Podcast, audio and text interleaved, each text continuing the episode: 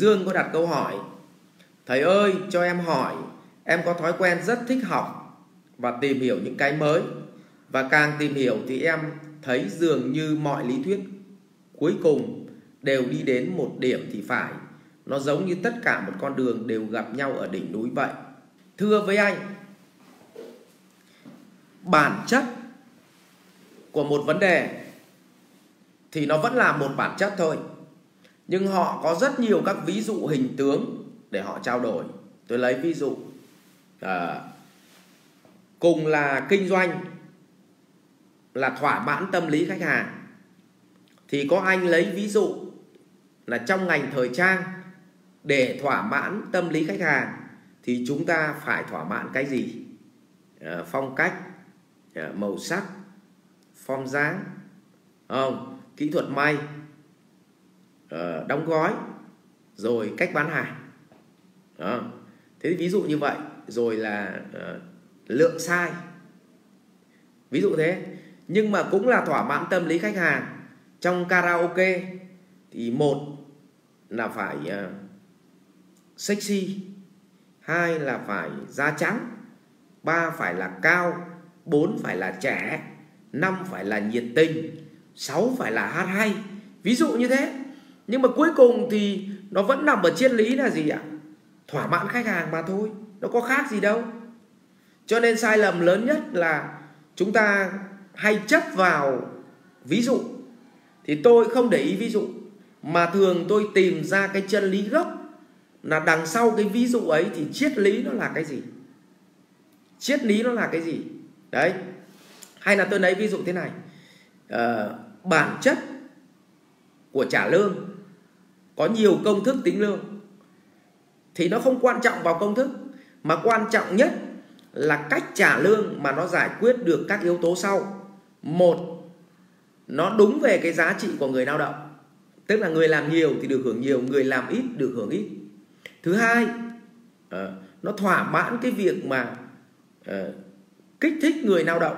Bản chất là cách trả lương một là phải kích thích người lao động, họ phải lao động hiệu quả hơn. Thứ hai là nếu mà tháng nào mà bần hàn ờ, thì họ không bị chết đói. Để họ tồn tại với mình, họ cần một cuộc sống để tồn tại với mình mà. Câu chuyện thứ ba là họ được ghi nhận và động viên ừ, bằng những đồng tiền thưởng. Vậy thì rõ ràng từ đó bất cứ một quy chế lương nào, nó chỉ là công thức thôi.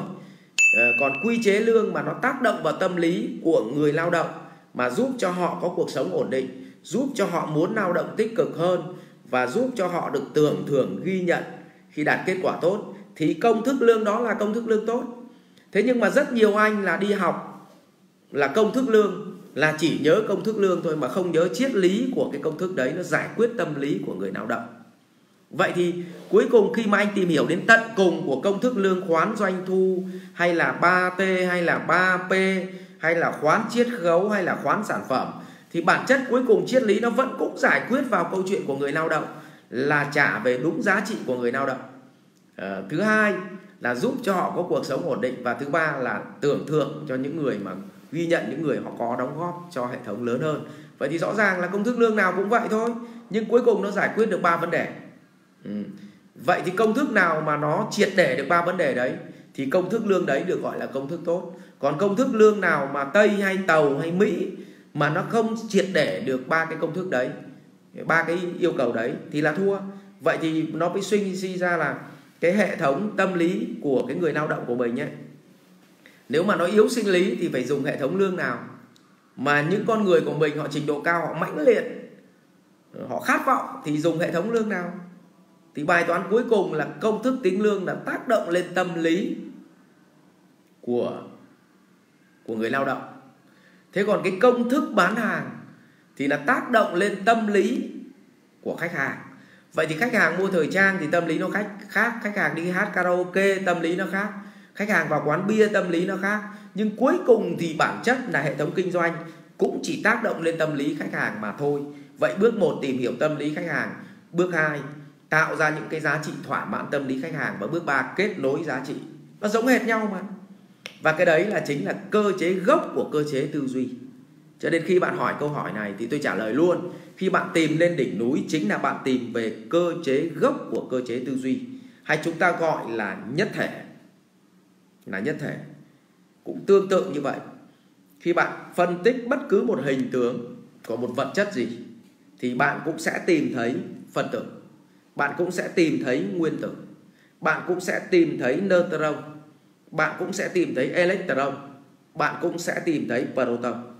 Không có vật chất nào không có ba cái hạt đó cả. Nhưng cuối cùng, bạn tìm lại trong electron, proton hay neutron vẫn có hạt quark và hạt quark nó chính là bản thể hay còn gọi là nhất thể.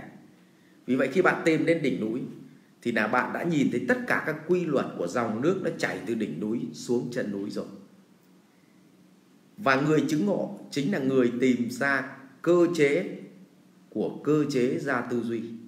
Vì vậy, họ không cần phải làm hết mọi việc, mà họ chỉ cần tìm ra bản chất của cơ chế ra tư duy tư duy. Thế là họ làm xong hết và không phải nhớ cái gì nữa. Như tôi cũng vậy, tôi chia sẻ với anh chị, tôi không nói là tôi là người giỏi. Nhưng rất may mắn là tôi tìm ra cái cơ chế đấy. Cho nên rất nhiều anh chị mới hỏi tôi là tại sao khi mà hỏi một câu hỏi tôi có thể trả lời được luôn, mà tôi không cần phải suy nghĩ. Mà thực ra trong đầu tôi không phải nhớ cái gì tôi chỉ cần nhớ đúng cái cơ chế để ra tư duy là xong.